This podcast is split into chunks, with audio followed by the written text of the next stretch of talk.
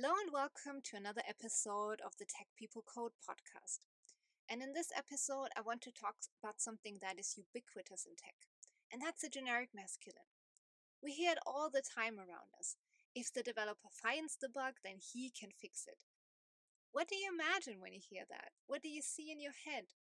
Naturally, we think of a man, right? It's really difficult to envision a woman hearing that sentence. And I want to ask you can you honestly say that you pictured a woman hearing that? We tend to think that thoughts form language and that's how we use and employ language.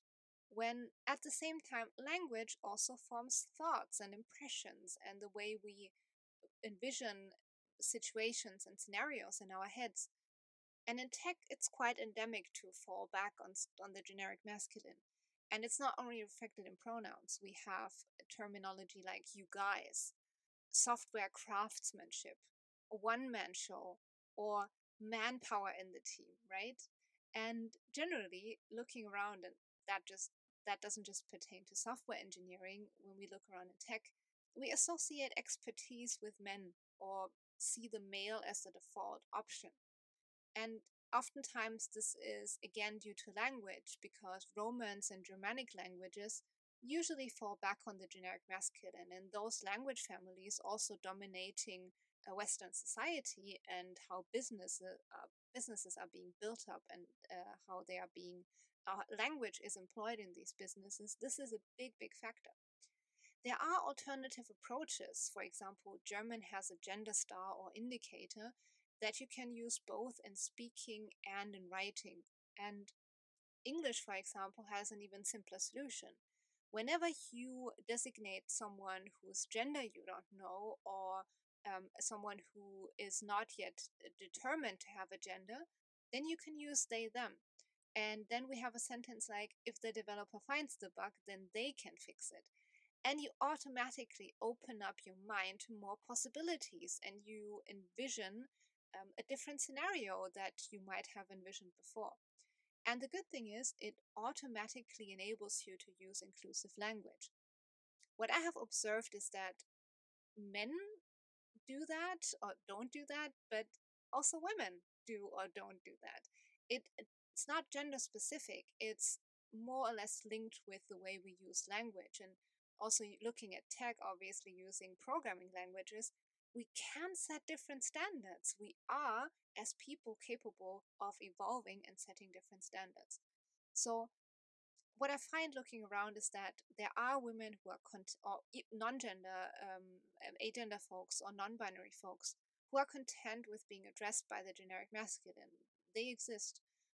Many are not, however, happy with that. I'm one of them. I do count myself uh, among those who very much advocate for inclusive language. And I know a lot of women who feel the same, and I know a lot of, um, well, a, lot of, uh, probably not, but um, I do know a couple of folks who are non binary who also don't feel comfortable with being addressed by the generic masculine.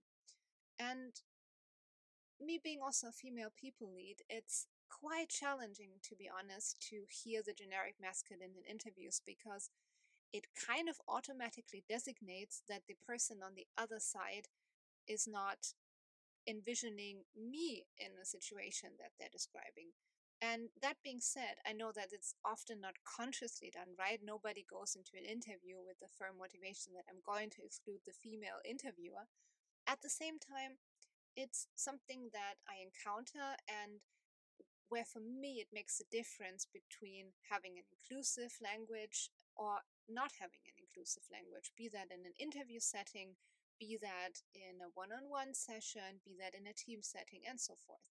So, talking about all of that, I can only encourage all of you to, if you haven't yet done so, invest energy into changing your patterns, changing your speech, changing your standards in a way, right? As I said, we have done this with programming languages.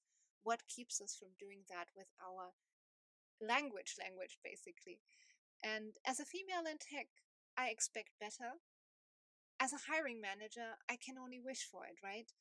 It certainly is a big plus. So for those who are thinking about it or those who haven't yet um, done that consider changing this because you will automatically include so many more people and we will feel welcome, we will feel embraced with everything that we bring to the table. I know that it's hard, it's definitely not an easy process, but it's so worth it. And it will enable us all to make tech more diverse in the long run because, again, language forms thoughts, it forms vision. And what we see when we look at um, at teams, at companies, at our society, and tech specifically. So this is what basically uh, one of my pleas, one of my um, encouragements to all of you and yeah, let's uh, change one word and uh, one uh, um, uh, feature, uh, as you can say, at a time. And that will be a very, very good step to take.